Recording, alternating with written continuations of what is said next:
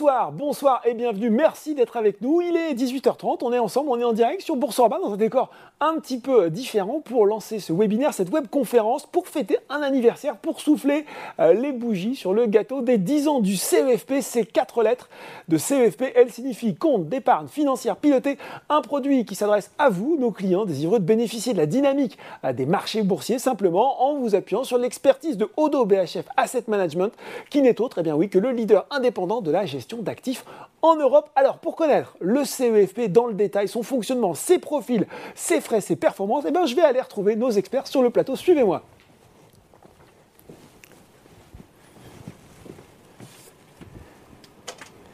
Bonsoir messieurs. Bonsoir Laurent. Et je retrouve à ma droite Arthur Tondou, gérant allocataire chez Odo BHF Asset Management. Vous le connaissez déjà si vous regardez les points trimestriels qu'on fait sur le CEFP. Bonsoir Arthur. Bonsoir Laurent. Et puis est-il besoin de le présenter? Je sais, je la fais à chaque fois. On retrouve notre expert bourse maison Andrea Daniano, chef de produit bourse chez Boursorama. Bonsoir Andrea. Bonsoir Laurent. Alors, comme à chaque fois, ce moment d'échange est le vôtre. N'hésitez pas à poser vos questions tout au long de la présentation. Nous essayerons de répondre au plus grand nombre. Puis comme d'habitude, on a pris certaines déjà euh, qui ont été posées au moment de l'inscription et puis on les a euh, insérés dans la présentation. Alors vous le savez, si vous êtes un fidèle des webinaires euh, Boursorama, on aime bien planter le décor, expliquer le contexte de marché, car c'est lui qui détermine en grande partie la performance euh, des produits boursiers. Et puis Arthur, bah voilà, on a déjà eu l'occasion de le dire, cette année 2022, elle a bien sûr été compliquée, avec un thème majeur qui ne va pas surprendre les gens qui nous regardent, l'inflation euh, élevée et la façon dont elle a été combattue pied à pied par les banques centrales. Et on parle d'ailleurs euh, au lendemain de la décision de la Fed et euh, le jour même de la décision de la BCE qui a eu lieu à la mi-journée. Effectivement, une très très grosse semaine en termes d'actualité bon timing, hein. économique, absolument. donc la, victoire, est-ce qu'elle est proche? Alors, je veux dire, on a fait quand même beaucoup de chemin, mais il en reste encore beaucoup et c'est peut-être des fois les derniers kilomètres les plus longs.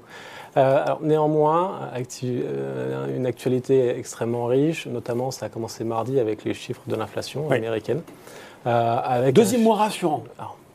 Allez, Deuxième mois rassurant. Alors, il faut être objectif. Hein. on est sur du 7,1% d'inflation. en glissement annuel. En glissement annuel, donc au mois de novembre. Mm. donc, c'est une, inflation en termes relatifs qui n'est pas satisfaisante. Mais effectivement, on voit cette trajectoire qui commence à, prendre forme et on peut se dire que ah, le pic de l'inflation, on est en train de le passer aux mm. États-Unis. Donc tout ça, c'est grâce à quoi Ou euh, grâce à qui en l'occurrence mm. hein, C'est grâce à la Banque fédérale, la, Banque centrale la réserve fédérale, la réserve, qui a monté euh, ses taux de façon euh, extrêmement agressive. Mm.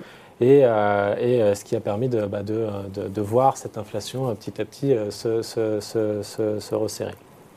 Alors, on va faire peut-être un, petit point sur ce qui s'est passé en 2022. L'inflation aux États-Unis, elle vient d'où? Elle vient d'un choc de la demande. Mmh. C'est-à-dire qu'il y a eu une relance fiscale, une relance monétaire absolument colossale. Euh, post-Covid, hein, mmh. et finalement l'économie s'est ouverte extrêmement rapidement, enfin plus rapidement que prévu, et euh, avec euh, les, chaînes d'approvisionnement qui étaient un petit peu resserrées, avec le marché de l'emploi finalement qui a très bien tenu, et ben ça a fait cette montée des prix. Donc la, Banque fédérale, la, Fed, a agi peut-être trop tard. Hein.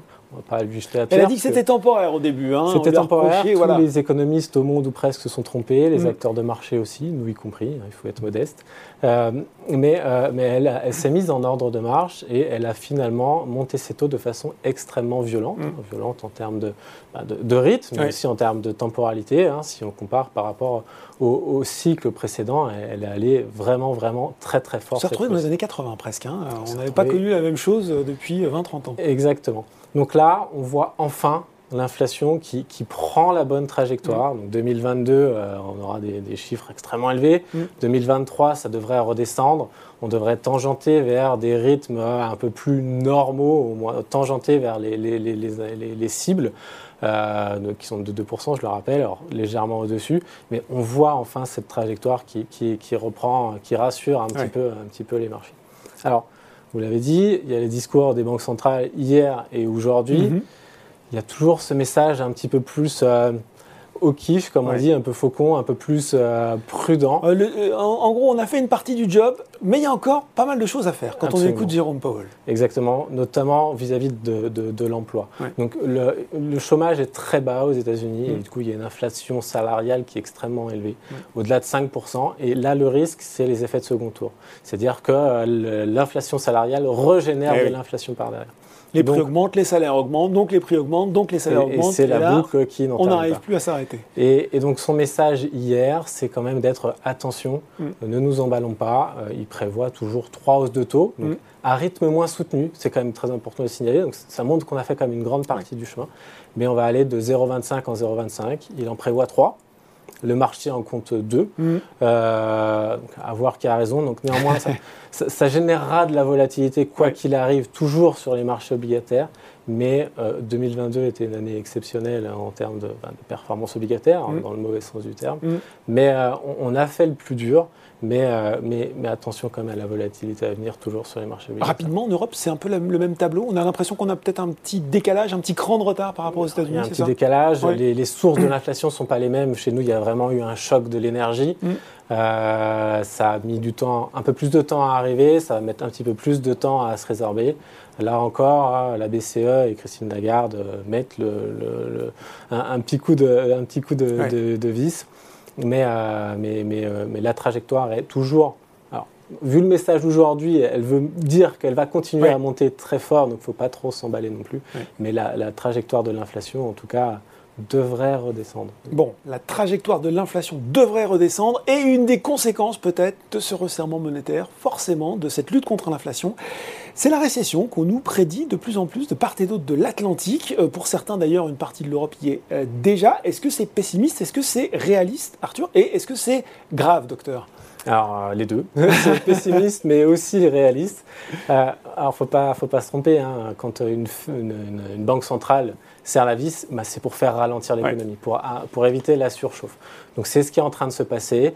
L'économie ralentit, on le voit dans les différents euh, les différents euh, indicateurs avancés. Mm. Donc, que mm. ce soit manufacturier, ça ralentit. Les services, ça dépend ce qu'on regarde, mais ça ralentit aussi. La construction est en train de prendre un choc. Mm. Alors, pas dans les prix encore, hein, de l'immobilier en particulier. Non, ça tient mais en termes de volume, euh, il y, a quand même un, impact qui, commence à, se faire ressentir. Donc, l'inflation, la, croissance. La croissance. On peut voir d'ailleurs les perspectives, hein, le slide sur les perspectives de croissance qui nous montre cette courbe qui commence à piquer un petit peu du nez. Hein.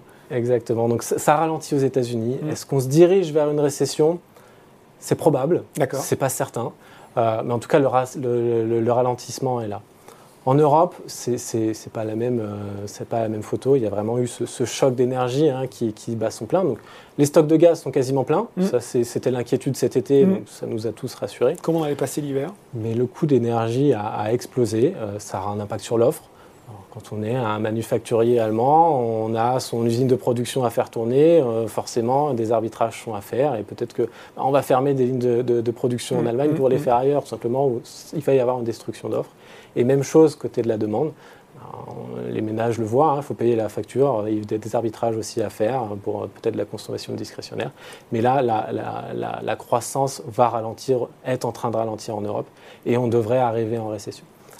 Récession, est-ce que c'est grave Oui. Docteur Petite récession ou grosse récession C'est jamais une bonne chose, bien évidemment, mais on devrait se diriger vers une récession qui devrait rester d'ampleur modérée. D'accord. Euh, elle devrait être alors, fait modérée entre les deux, mm. mais on n'est pas dans un scénario de, de la précédente décennie pour mm. l'instant touchons du bois.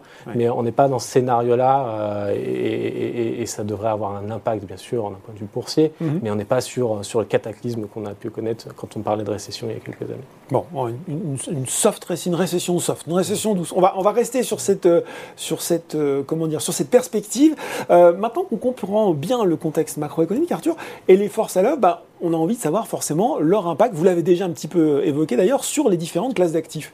Alors effectivement, qui dit resserrement monétaire dit que toutes les courbes obligataires bah, se, se, revalorisent, tous les taux d'emprunt se On a expliqué tout au long de l'année, hein, parce que ce n'était pas attendu que euh, toutes les classes d'actifs, notamment au premier semestre, baissent en même temps, corrigent en même temps. Exactement. Donc on parle beaucoup de corrélations dans, notre, dans notre jargon. Mm. Euh, on dit que les corrélations sont négatives entre les obligations et, les actions. Là, tout a explosé en plein vol et, tout a corrigé euh, dans la même direction, c'est-à-dire à la baisse.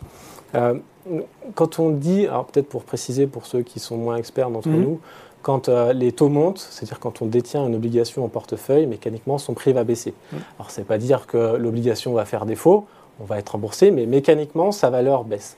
Et donc c'est pour ça que ça s'est On traduit. explique peut-être le pourquoi du comment qu'il y a derrière?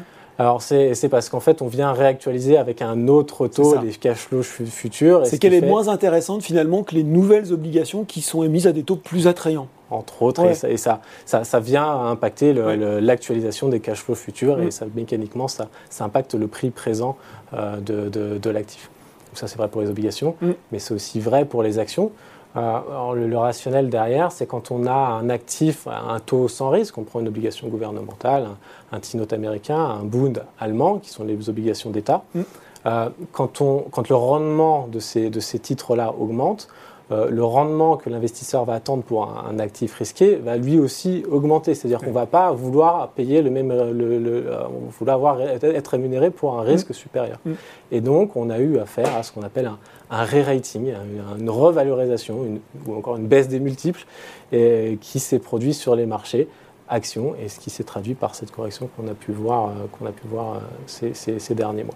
Bon. Alors j'ai préparé une slide. je oui, sais on l'a, si- elle est passée à l'écran, on peut peut-être la remettre. La performance des classes d'actifs, voilà, elle est, elle est là. Alors cette, euh, cette- ces performances donc, sur les marchés obligataires, hein, on, on voit que ça a très On fortement peut peut-être l'avoir d'ailleurs en plein écran, pour, parce que c'est écrit petit quand même, hein, Ouais, alors, pour que les gens puissent à peu près regarder. que ce soit les obligations Si la d'État, régie peut nous faire comme, ça. comme, comme les Voilà, obligations super. Euh, d'entreprise, donc il y a une très forte correction sur, sur toutes ces classes d'actifs-là. Et sur les actions, si on s'était vu il y a deux mois, ça aurait Mm. été beaucoup plus saignant. Euh, il y a eu un rebond de marché euh, Mm. sur, sur les Puis deux les points bas mois. de septembre, on a repris 20%, notamment sur le CAC 40. euh, Absolument. Et donc, euh, donc, on a une très forte correction sur les marchés actions, notamment ce qui était cher, Mm. pour de bonnes ou de mauvaises raisons, mais ce qui était cher a particulièrement souffert, comme les valeurs de la tech, comme le Nasdaq. Et à l'inverse, ce qui était moins cher a plutôt bien résisté, donc en, en particulier les actions anglaises, comme on le voit à l'écran. Et je tiens aussi peut-être à dire que paradoxalement, Mhm. euh, on, a, on a eu affaire à cette revalorisation euh, des, des- des multiples, mais euh, les entreprises ont posté des résultats qui ont surpris à la hausse. Plutôt Les- satisfaisant. hein, ouais. Bien Plutôt sûr, il y a bonne une surprise. grosse dispersion entre la, la- la pétrolière qui, bien sûr, a vu ses cash flows exploser Mm. et puis d'autres d'autres secteurs. Mais les résultats étaient bons, enfin, il Mm. faut, faut le dire. Je veux dire les, les entreprises ont, ont- ont- ont eu des résultats très satisfaisants, les marges ont tenu. Ouais. Euh, et, et alors, 2021 était un exercice un peu délicat parce qu'il y a des reliquats du Covid. Mm. Mais de 2002 à 2021, euh, les, les résultats ont augmenté d'une vingtaine de pourcents. Donc ça, ça montre que bah, les entreprises, même dans ce contexte, elles ont réussi à délivrer. C'est vraiment juste un effet mécanique de revalorisation qui s'est produit. Justement, vous l'avez évoqué, qu'est-ce que ça nous dit de la valorisation actuelle euh, des marchés, euh, du crédit et des actions? Est-ce qu'on est, est-ce que du coup on est sur des niveaux raisonnables? Est-ce qu'on a déjà repris on, parlait de cette remontée du marché de l'action? Où est-ce qu'on se situe aujourd'hui, Arthur? Alors, nous, ce qu'on privilégie, si on doit dire qu'est-ce qui est pas cher maintenant, C'est ça. c'est plutôt les marchés du crédit. D'accord. Donc on, on- on- on l'a dit, hein, les taux ont monté, donc Mhm. forcément il y a plus de rendement, il faut aller chercher du rendement, il faut aller chercher du portage. Et où est-ce qu'on peut en trouver davantage? C'est sur tout ce qui est crédit, donc c'est-à-dire les obligations d'entreprise. Mhm. Donc qu'elles soient très bien notées, comme ce qu'on appelle investment grade, ou un peu moins bien aussi, hein, je crois qu'on a notées. une slide. Voilà, super. Voilà, comme, comme le high yield. Et on a vu aussi dans cette phase que les, les- ce qu'on appelle les spreads, donc c'est-à-dire le rendement supplémentaire que les investisseurs attendent pour, pour porter ces obligations, Mm. on a vu que ces spreads se sont écartés et ça a amené euh, ces titres-là en particulier sur des niveaux de valorisation qu'on considère comme à avoir dans un portefeuille maintenant. Donc pour donner un peu de couleur, euh, l'investment grade, donc les obligations les mieux notées, Mhm. ça, ça paye entre 3 et 8, 4%. Donc ça, ça commence à avoir- pas mal ah, on, a, on est rémunéré pour son risque sur ces niveaux-là, surtout quand on sort d'un environnement où on était en taux négatif. Mm. Et euh, sur le high yield, ben, ça commence à payer du 7,5, presque 8. Donc là aussi, il y a, il y a du, il y a du rendement à aller chercher. Sur les actions, alors, les actions américaines, je ne sais pas si vous voyez toujours ma slide. On peut la remettre. On peut la Mais, euh, éventuellement. oui. on- alors là, c'est une échelle qui est inversée, on parle Oui. de multiples, donc plus c'est bas, moins c'est cher. Euh, on voit que les actions américaines ont quand même bien rebondi, on Mhm. traite sur euh, la moyenne historique, donc c'est c'est pas spécialement pas cher aux États-Unis, surtout quand on compare euh, au crédit qui, qui Ouais. offre quand même du rendement assez intéressant. Euh, sur l'Europe, on, on traitait sur des niveaux de valorisation de, de 10 quand on compare les, les bénéfices au, au cours de bourse. On est remonté à 12. La moyenne, c'est 14. Donc il y a encore de la place. alors après, à voir si on rentre en récession, hein, à voir si les résultats des entreprises tiennent comme elles ont tenu jusque-là. On attend quand même en 2023 0% de croissance de bénéfices.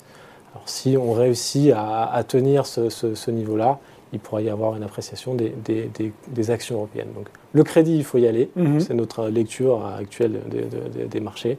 Les actions européennes, euh, il y a un coussin de valorisation. Donc, euh, ça permet sur le long terme d'être potentiellement intéressant sur les actions américaines. Il faut toujours en avoir pour diversification, mais, euh, mais c'est moins intéressant d'un point de vue valorisation. Bon ben voilà pour le contexte macroéconomique et vous allez voir hein, par la suite de la présentation parce que vous vous dites peut-être mais quel rapport avec le CFP tout ça vous allez voir que tout ça est connecté on voulait vous faire ce rappel avant mais là maintenant je vais me tourner vers vous Andrea il va falloir savoir comment on, le retrouve, ce CFP, au sein de l'univers Boursorama, et puis vous nous en rappelez les grandes caractéristiques. Alors, comment on le retrouve, mais surtout pourquoi Puisqu'on ah pourrait se poser la question. Euh, Laurent, vous le savez, l'investissement sur les marchés, ça demande du temps, mm. ça demande un certain niveau d'expertise et de connaissance. Euh, on ne sait pas toujours en plus sur quoi investir, mm. puisqu'on peut investir sur des actions, sur des OPCVM, sur des ETF, on a de plus en plus de produits qui sont accessibles aujourd'hui. Et pour autant, donc on ne sait pas forcément, on n'a pas forcément le temps, mais on peut avoir envie d'être exposé à la potentielle performance des marchés financiers.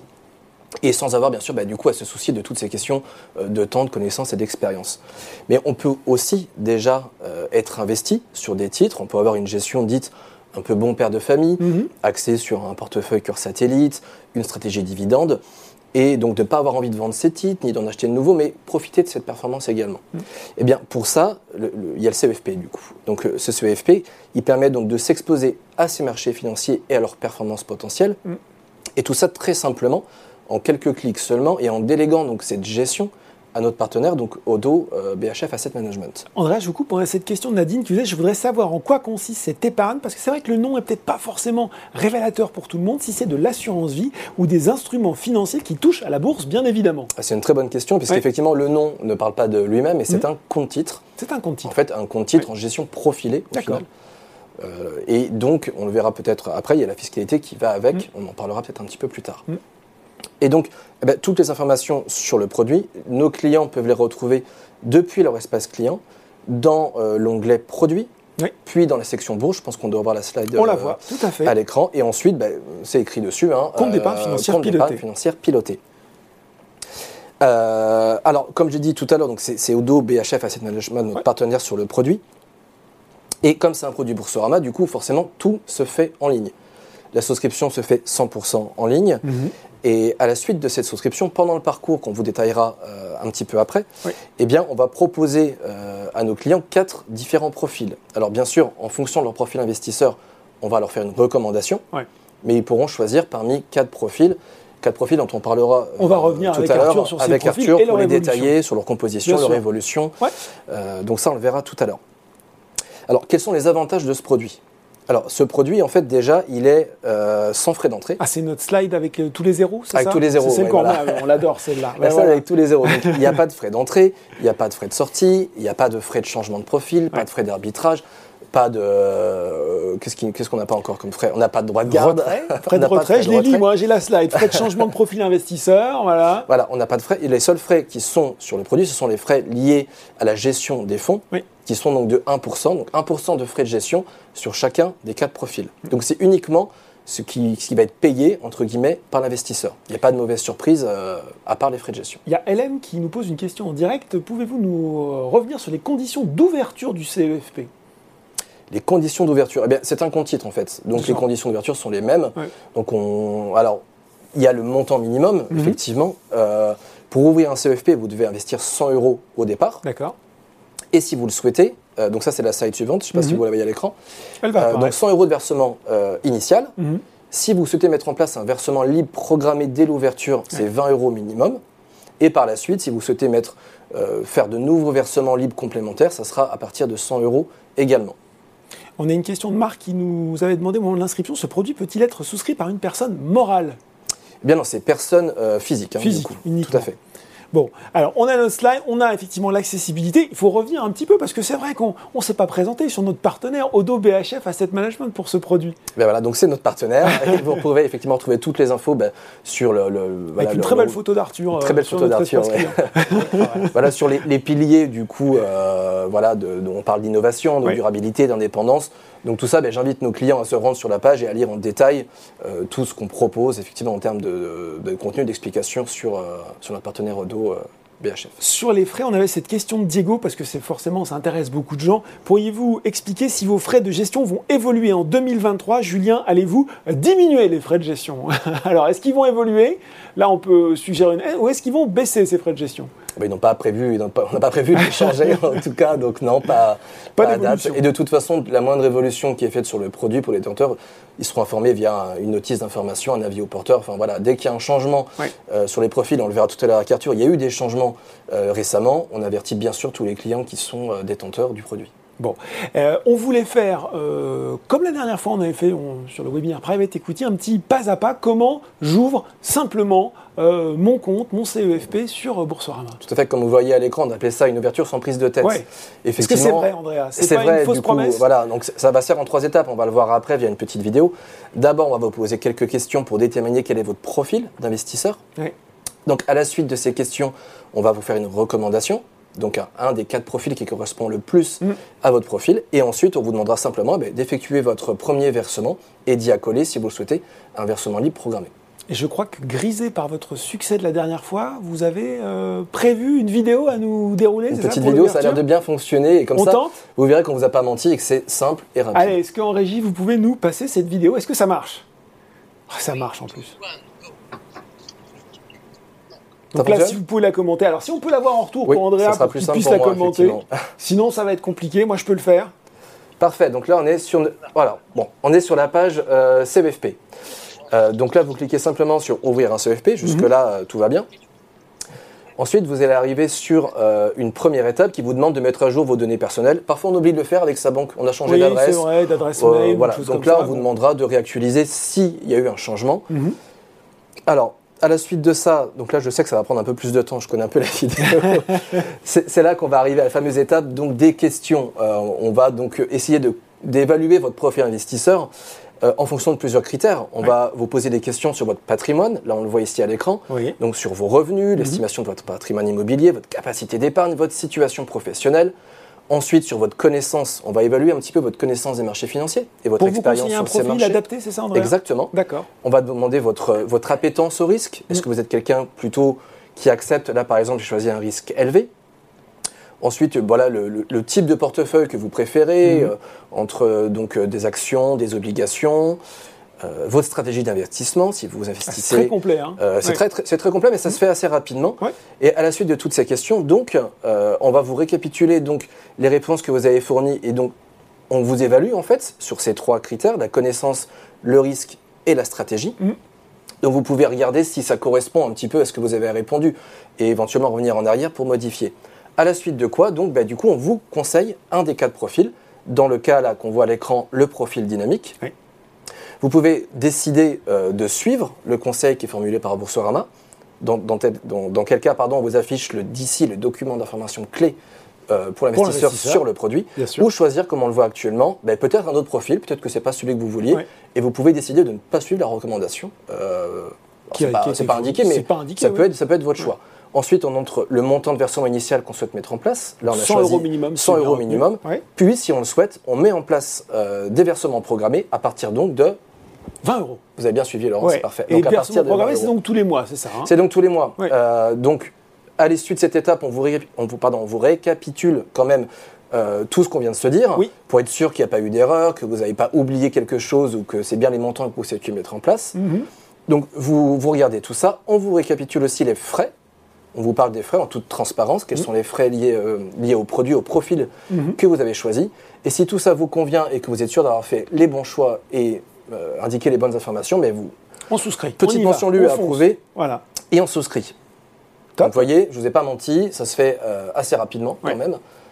Bon, vous avez bien répondu à toutes les questions en même temps, mais c'est vrai que c'est euh, sans prise de tête, comme vous le disiez. C'est assez simple, tout euh, les frais, tiens justement, cette question de Super Souka qui vient de tomber en direct. Concernant les frais, pourriez-vous donner une métrique sur la totalité des frais, les frais de gestion de 1% comme indiqué, mais aussi les frais de gestion des supports financiers sous-jacents ETF et FCP est-ce que vous allez en parler, Arthur, euh, par la suite ou est-ce qu'on répond maintenant On peut répondre maintenant. Hein. Bien sûr. Il y a ce qu'on appelle vraiment les frais de gestion, donc qui sont de 1%. Mhm. Après, il y a cette notion de frais courants qui apparaît dans d'ici. Alors, mhm. je ne les connais pas par cœur. Alors, de mémoire, ils vont jusqu'à 1,82 pour le plus chargé, le plus chargé entre guillemets. Je crois que ça commence à 1,30 tout compris pour le le profil le plus défensif. D'accord. Alors vérifiez-le dans les DC, ils sont là pour ça. C'est là où on retrouve ces frais, où on retrouve la décomposition. Dans le fameux document d'information clé. Ce, frais courant inclut les frais des sous-jacents, les frais de mouvement, les, vraiment tous les frais.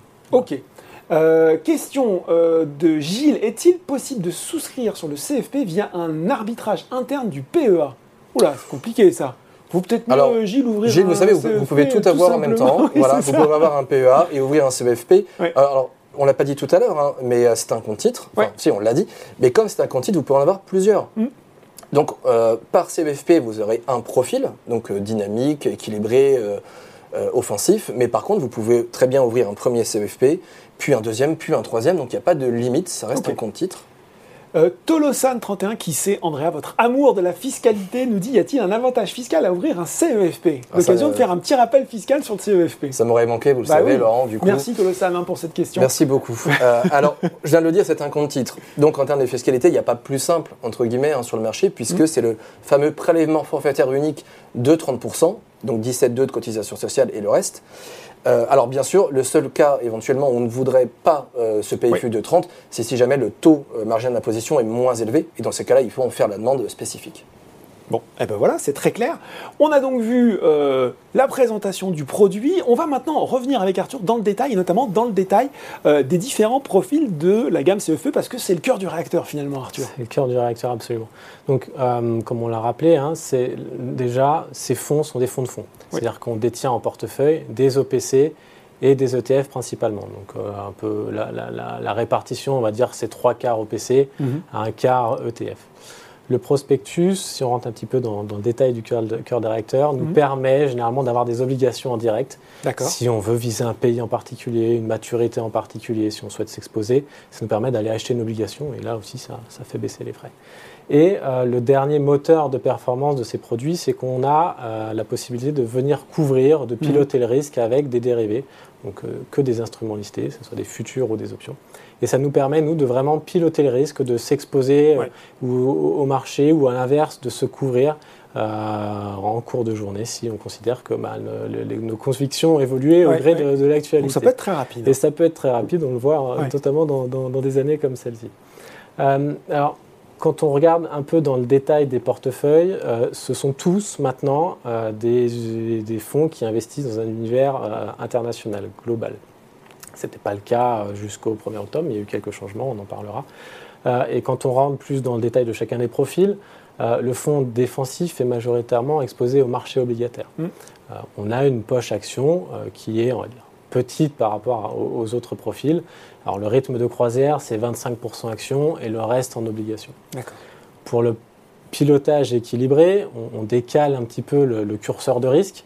Et là, on vient se positionner sur un moitié action, moitié, euh, moitié univers obligataire. Le fonds euh, dynamique, là, on décale le, niveau de risque un petit peu plus franchement. Euh, alors, le, prospectus nous permet d'avoir un petit peu d'obligation.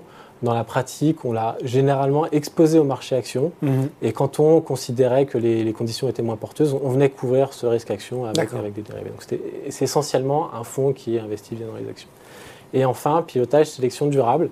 Donc il avait euh, son prédécesseur qui était pilotage sélection offensif. Oui, on y reviendra. Hein. Qui on était, on a fait des vidéos à ce sujet, qui était un, fonds euh, exposé aux actions européennes. Il avait l'avantage d'être PEable.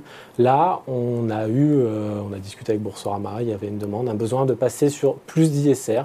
Donc on a fait le, le, petit frère de Dynamique, mais en version durable. Donc c'est un fonds qui a investi dans les actions internationales, mais uniquement dans des sous-jacents qui ont le label ISR. Ça permet à ce fonds de lui-même avoir ce label ISR. Mm.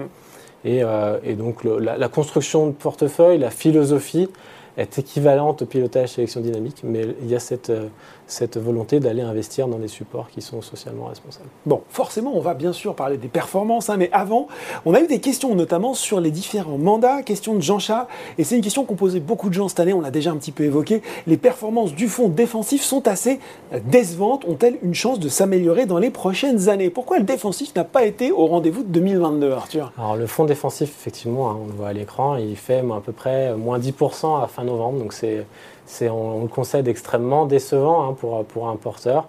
Euh, ça s'explique néanmoins avec ma slide précédente mm. sur les performances. C'est un fonds qui est exposé majoritairement à l'univers obligataire, l'univers qui a particulièrement souffert.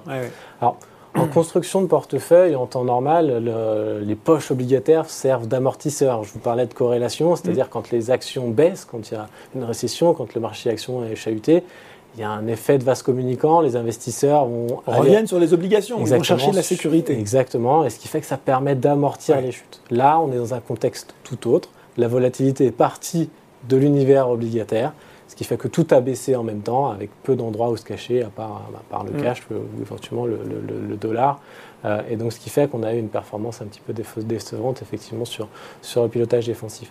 Après, les rendements ont réaugmenté la perspective de rendement du produit, elle aussi, a augmenté mm. pour, pour, pour, les années à venir. Donc, euh, tout n'est pas à jeter maintenant, on va dire. On se retrouve dans une situation plus normale, on peut dire aussi, Arthur. Exactement. On se retrouve dans une situation où finalement les obligations qu'on a en portefeuille, on, les a aussi parce qu'elles payent, mm. tout simplement. Et euh, les, euh, les, les, corrélations devraient se renormaliser quand les banques centrales auront fini leur, leur travail de, de, resserrement monétaire et on retrouvera un, fonctionnement un petit peu plus euh, conventionnel, on va dire. exactement. On a eu beaucoup de questions sur le profil dynamique. Est-ce que vous pouvez rentrer un peu dans le détail de sa composition et de son évolution? Alors, euh, pilotage dynamique, il évolue, hein, bien sûr, en fonction de nos convictions. Il reste majoritairement euh, exposé au marché action. Alors là, on va aller choisir des zones géographiques sur lesquelles on a plus de, de, conviction, plus, plus de, de, visibilité. Alors on investit principalement dans les actions américaines, les actions européennes, les mmh. actions asiatiques, notamment les japonaises. On va également aller parfois cibler des thématiques particulières, donc porteurs de croissance porteuses de croissance mmh. à long terme. Donc, euh, on parle beaucoup de la, thématique verte, on parle beaucoup de la thématique big data. C'est des, des, choses qu'on va aller cibler aussi avec ce genre de portefeuille. Et enfin, on peut aller aussi viser un secteur en particulier si on considère qu'il y a de la valeur à aller chercher euh, dans, certains secteurs. Donc on a eu des banques en début d'année. Mhm. On, les a vendues trop tôt, malheureusement. Euh, on a également eu, par exemple, de la santé. On a toujours la santé, donc une valeur un peu plus défensive. Euh, donc on peut aller aussi viser des secteurs en particulier. Ce qu'il y a d'autre aussi dans ce portefeuille, c'est, on parle aussi un peu, c'est euh, l'exposition devise qui va avec les expositions à actions. Donc quand on est exposé au marché américain, on porte ou pas le dollar avec. Donc on peut aussi euh, aller choisir de, prendre le dollar qui va avec ou de le couvrir. Et là aussi, c'est des moteurs de, performance. Bon, euh, un mot aussi sur, on l'a dit, sur l'offensif qui devient durable avec cette question de Stéphane. Le produit offensif passe en offensif durable avec moins de risques. Nous, nous demande-t-il Alors euh, oui, offensif durable, c'est plutôt dynamique durable. Dynamique durable. Parce que là, on, est on reste, on passe sur un univers monde. Euh, et avec moins de risques, j'ai envie de dire oui aussi quand on regarde euh, les volatilités. C'est-à-dire que euh, quand on prend un, MSCI World, par exemple, il y a cette exposition plus globale qui fait qu'il y a plus de diversification, donc moins de volatilité. Donc ce produit est, normalement, sera moins volatile que offensif. et on passe en mode durable, hein, comme, comme, on se l'a dit, parce qu'on a 90% des encours au minimum, c'est une contrainte prospectus. Euh, qui doit être investi dans des fonds qui sont labellisés ISR. le label ISR, c'est le, le, label qui est en collaboration avec le ministre de l'économie et des finances, c'est ça? Absolument. Euh, et euh, ce qui nous permet, nous aussi, d'avoir ce label pour ce portefeuille-là. Et donc concrètement, on va investir dans beaucoup dans la thématique green, justement, mhm. qui investit dans les entreprises, qui investit dans, dans les domaines de, de l'énergie renouvelable, de la transition écologique, de, de la préservation des ressources naturelles. Le reste du portefeuille est investi de façon un petit peu plus traditionnelle, comme le pilotage dynamique, mais en allant chercher des supports qui ont ce label ISR. Bon, euh, bien sûr, on ne peut pas finir sans parler des performances. Je vois que la slide est affichée à l'écran, c'est très bien. Bien sûr, il faut que je le rappelle, le petit disclaimer normal, important, les performances passées, elles ne présagent pas des performances futures. on peut dire qu'elle constitue tout de même un indicateur intéressant. À l'heure de relever les compteurs, ça donne quoi Arthur? Question de Philippe, quelles sont les performances annuelles sur les différents mandats? Alors, performance annuelle, on, l'a vu sur la slide précédente, sur la perf de 2022. Euh, donc c'est un exercice qui, est compliqué, un tir groupé avec le défensif équilibré et dynamique, ce qui mm. rend la performance du défensif un petit peu plus, euh, un petit peu plus. Euh, Par demi-teint, toi, on peut le dire. Hein. décevante. Mm. Et, et, pilotage offensif qui est devenu durable, qui fait une performance un petit peu aussi décevante cette année. Alors toutes les années ne se ressemblent pas, bien, bien, bien heureusement. Euh, alors la bascule a lieu euh, au 1er octobre, juste après la chute des marchés européens. Et ensuite, on s'est exposé sur des marchés mondes, donc on a remonté peut-être un petit peu moins que les marchés européens. Donc c'est un timing de, bascule de portefeuille qui va s'effacer avec le temps, mais on a une année qui a été euh, compliquée sur, sur l'année 2022. mais on est là pour les 10 ans. Oui, Jean-Pierre va venir justement à votre, à votre escousse depuis 10 ans. Quelle performance? Toutes les années ne se ressemblent pas, vous le disiez Arthur. Donc euh, des performances qui sur 10 ans, donc qui, montrent qu'on est quand même en capacité de traverser des cycles. On, a une année qui est extrêmement compliquée, c'est peut-être la plus compliquée de ces 10 dernières années. Euh, mais on, a des performances qui sont, euh, qui, sont, qui sont très bonnes, même pour certains profils. Donc on est sur du 10% sur défensif après une année compliquée. Mm. ça a ramené aussi un univers de taux qui était négatif. 44% sur le équilibré, 80 et quelques sur le offensif et 150 sur le, sur le dynamique. Bon ben voilà, voilà pour la présentation. On a plein de questions, ça, ça, ça crépite sur la tablette. Euh, eh bien tiens, on va, on, va, on va commencer par les questions qui sont euh, tombées en direct. On va faire un petit euh, tir groupé avec Valentin. Quels sont les avantages de l'investissement régulier mensuel?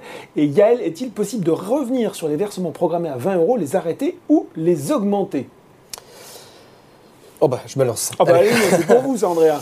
Alors, euh, vous l'avez rappelé, euh, Laurent, tout à l'heure, euh, on est, c'est quand même, c'est de l'investissement sur les marchés financiers. Donc déjà, on est sur du long terme. Et on le rappelle, de toute façon, sur la page de présentation du produit, on investit mm. sur le long terme sur les marchés. Et l'intérêt de ces versements programmés, eh bien, on, le dit souvent ici, on le répète, hein, c'est de lisser ces niveaux d'entrée. C'est-à-dire que si on entre une seule fois au mauvais moment, forcément, la déconvenue voilà, bah est, assez forte. Donc, c'est pour ça que nous, on encourage nos clients à mettre en place ce versement libre programmé, hmm. qui est donc euh, mensuel, hein, et pour, lisser donc ces niveaux d'entrée et ne pas être impacté par un effet euh, timing en fait sur les marchés. Et ensuite, même en tant que professionnel de la finance, c'est très dur d'attraper les points bas. Faut, faut arrêter de vouloir timer les marchés, on le dit souvent. Hein, voilà. On le sait, ça fonctionne quasiment jamais. Acheter au plus bas, vendre au plus haut, c'est bien dans l'absolu, mais c'est ce qu'il faut faire, mais ça n'arrive pas. Compliqué, très rare. Donc d'où l'intérêt de ces versements programmés. Mhm. Et pour répondre à la deuxième question, eh bien oui, ces versements programmés au sein de votre espace client, quand, si vous avez quand vous aurez ouvert votre CEFP, vous pourrez donc, euh, dans les options de gestion, on voit apparaître sur l'écran euh, quand vous êtes sur le compte, donc versement programmé, mhm. bien, vous pouvez aller sur cette option et le supprimer, le modifier, l'augmenter. Vous pouvez tout faire et vous pouvez. Euh, enfin, c'est du 100% en ligne, c'est Boursorama, donc tout se fait instantanément c'est flexible, et facilement. C'est rapide. Question de troquer, tiens, on parlait de tout se fait instantanément, spontanément, peut-on sortir du CFP à n'importe quel moment? Alors c'est une très bonne question aussi, ce qu'on n'a pas évoqué tout à l'heure. Alors je sais que c'est une des craintes de nos clients, c'est le côté je suis je bloqué, bloqué, je peux plus rien faire, ça y est, voilà. Même sur les produits où on l'est pas, on se rend compte que les clients pensent qu'ils le sont. L'assurance vie, on en parle souvent. Eh bien là non, c'est un compte titre. Donc alors, je le redis encore une fois, on investit sur le long terme. Toutefois, il peut arriver un moment de vie, un événement qui fait qu'on a besoin de liquidité. Eh bien oui, ce produit est, est liquide et vous pouvez effectuer des rachats partiels, par exemple, où vous êtes crédité instantanément du montant euh, choisi. Mais je le rappelle, je réinsiste lourdement un petit peu, hein, c'est des produits de long terme, donc ça peut arriver qu'on ait besoin, mais on n'ouvre pas un, CFP ou tout autre produit d'investissement pour retirer l'argent de mois. On a de l'épargne peut-être liquide avant pour, pour faire ça. Voilà, en théorie, on est censé se construire son épargne de précaution en mmh. amont, euh, une épargne liquide qui peut servir, on le dit souvent, pour les coups durs de la vie. Bien sûr. Et ensuite, une fois que cette épargne est constituée, investir sur les marchés. Mais toutefois, en cas de besoin, ce produit est liquide. Bon, question qui est. Il y a euh, des valeurs liquidatives tous les jours. Hein. C'est-à-dire que moi, je reçois tous les soirs les entrées et les sorties de façon à ajuster les portefeuilles. Donc, euh, la liquidité est quotidienne sur ces produits. Tout à fait. Bon ben voilà, on n'est pas bloqué avec le CEFP. Euh, question de Gérard qui complète une de Ronan qui était tombée au moment de l'inscription. Et là aussi, question intéressante, je pense que vous êtes beaucoup à vous la poser. Euh, c'est le problème d'avoir une offre trop riche, André, aussi, hein, c'est de votre faute. Hein. Euh, j'ai une assurance vie Boursorama en gestion pilotée. Quelle est la différence avec le CEFP Quel est l'intérêt d'avoir les deux? Et Ronan, quelle est la différence entre le CEFP et le PEA profilé? Nelly, quelle est la différence d'avoir ce compte piloté par rapport à un PEA D'autant plus, nous dit Nelly, que désormais vous avez innové avec la gestion pilotée libre dans le PEA. Alors déjà, je viens de vous le dire, le, fait est que on est sur un compte titre. Mm. Donc euh, l'avantage du compte titre, par exemple, par rapport à un PEA, puisque c'est une des questions, c'est que l'univers d'investissement, et Arthur l'a dit tout à l'heure, est extrêmement vaste. On peut aller chercher de l'international, enfin, on peut tout faire avec un compte titre, et c'est quand même l'avantage euh, de cette enveloppe-là. Euh, ensuite, je, viens de le rappeler, même si ce n'est pas l'objectif, c'est un produit qui est très liquide. C'est-à-dire qu'on peut en sortir très rapidement, même instantanément, mm. avec une fiscalité très simple. Nos produits sont complémentaires, hein, puisque c'était un peu ça la question. Bien sûr. Chaque enveloppe a son avantage, en fait. Et après, ça va dépendre aussi bah, du, profil du client. Il y en a qui préféreront le, côté transmission de l'assurance vie, d'autres la, la, facilité, l'univers d'investissement. Tout dépend aussi des stratégies d'investissement et de, comment on harmonise, en tout cas, on coordonne les unes et les autres. Tout à fait. Euh, question d'Elodie qui, euh, qui doit sans doute penser au PA quand elle nous dit ça. Le CFP n'est-il pas fiscalisé tant qu'on ne ferme pas le compte? Est-ce qu'on a une fiscalité à la clôture comme au PEA alors, euh, au moment du. Alors, oui, vous avez la fiscalité effectivement du 30%. Au moment du rachat, vous n'avez pas la fiscalité. C'est, euh, ça se déclare en fait, mais quand vous demandez un rachat de, 200 ou 1000 euros mhm. sur votre produit, on vous crédite bien euh, le montant que vous avez demandé en rachat. Bon, justement, Lucie qui nous dit quelle est la durée, ça reprend un peu votre question du placement préconisé, y a-t-il un risque de perte au-delà de cette durée de placement? Bah, y a-t-il un risque Il y a toujours un risque, on l'a dit. On est, on est investi sur les marchés boursiers. Donc oui, oui, oui, oui, euh, Lucie, il y a un risque de perte de capital. On, le dit, toujours, hein, c'est du long terme. On n'investit pas sur 3 mois ou 4 mois euh, sur ce type de profil de, gestion. JCC, peut-on passer d'un profil à l'autre Dans quel délai et avec quelles contraintes alors oui, euh, c'est une option qui est proposée donc, au sein du produit. Encore une fois, si vous l'avez déjà ouvert, vous pourrez regarder. Mhm. Il y a un changement de profil de gestion qui est proposé au client. Donc là, ça se fait simplement. on vous indique quel est le mandat sur lequel vous êtes investi. Vous choisissez un autre profil et ça se fait sous deux à trois jours ouvrés en général, le temps de, sortir de l'un et puis de rentrer dans l'autre. Donc plutôt trois, je crois, à peu près. Bon. Euh, Tony qui nous a posé une question au moment de l'inscription. Pour choisir vos actions ou obligations, sur quoi vous basez-vous? Ah, il veut savoir comment vous bossez, Arthur. et comment savoir la possibilité de l'évolution de celle-ci? Alors, comment ça marche? Vie ma vie de gérant, tiens. Vie ma vie de gérant. Alors ça se passe bien. Ça se passe bien. Euh, non, ça se fait en, trois temps. Nous, on appelle ça le macro, valo, momentum. Donc, euh, on regarde dans un premier temps euh, les, le contexte macroéconomique. Dans un second temps, on va rentrer dans le cœur du réacteur. On va regarder ce qui est cher, ce qui est pas cher, pour quelles raisons. Et dans un troisième temps, on va regarder le, momentum, c'est-à-dire comment sont positionnés les mhm. investisseurs, parce qu'il y a toujours un effet momentum dans, les, marchés, dans les marchés boursiers. Une fois qu'on a fait ces, ces trois analyses, euh, ben, on va euh, définir des tailles de poche pour chacune des classes d'actifs, pour chacune des géographies. Mhm. Et ensuite, eh ben, on va remplir euh, ces poches-là avec, avec les supports qui, qui, vont nous permettre d'atteindre notre objectif. Alors pour suivre la performance, nous, on, met à disposition tous les mois un, reporting avec un, petit commentaire de gestion, expliquer ce qui s'est passé sur les marchés, expliquer ce qui s'est passé dans le portefeuille. Mhm. On voit les performances, on voit euh, comment sont exposés les, portefeuilles avec les classes d'actifs, à quelle zone géographique, les dix premières lignes, je crois, les couvertures qui sont éventuellement mises en place également. Et, euh, normalement, c'est mis à disposition, je pense. Oui, je, complète. Effectivement, il y a, trois, trois, beaux outils qui vous permettent de suivre tout ça. Un, quand vous avez votre CFP qui est ouvert, vous voyez la valorisation du coup euh, du profil. Vous pouvez donc même, vous avez même le détail des composantes de chaque profil au sein de votre espace client. Mhm effectivement, comme le disait Arthur, il y a un rapport de gestion qui est fourni par Odo, qui vous est transmis et qui est dans la partie Mes documents de l'espace client Boursorama. Et ensuite, on a un troisième outil dont on parle aussi souvent, c'est le portail d'information ah euh, boursorama.com. Je sais qu'il vous est cher, hein, Laurent. et donc, ces quatre profils euh, sont disponibles sur le portail. Il s'appelle Pilotage Sélection Défensive, Pilotage Sélection Équilibre. Vous la trouvez depuis le petit, la petite loupe, le petit moteur euh, de recherche globale du portail. Et vous mhm. pouvez retrouver aussi d'autres informations depuis le portail d'information. Bon ben voilà, très clair. Euh, on a eu aussi pas mal de questions sur le côté euh, durable de l'investissement qu'on peut finalement synthétiser avec cette question d'Emmanuel. Euh, quelles preuves aurons-nous sur le côté durable du profil offensif Plusieurs articles sur le côté durable et ISR dénoncent avant tout un effet d'annonce des acteurs sur ces placements éloignés de ces belles intentions.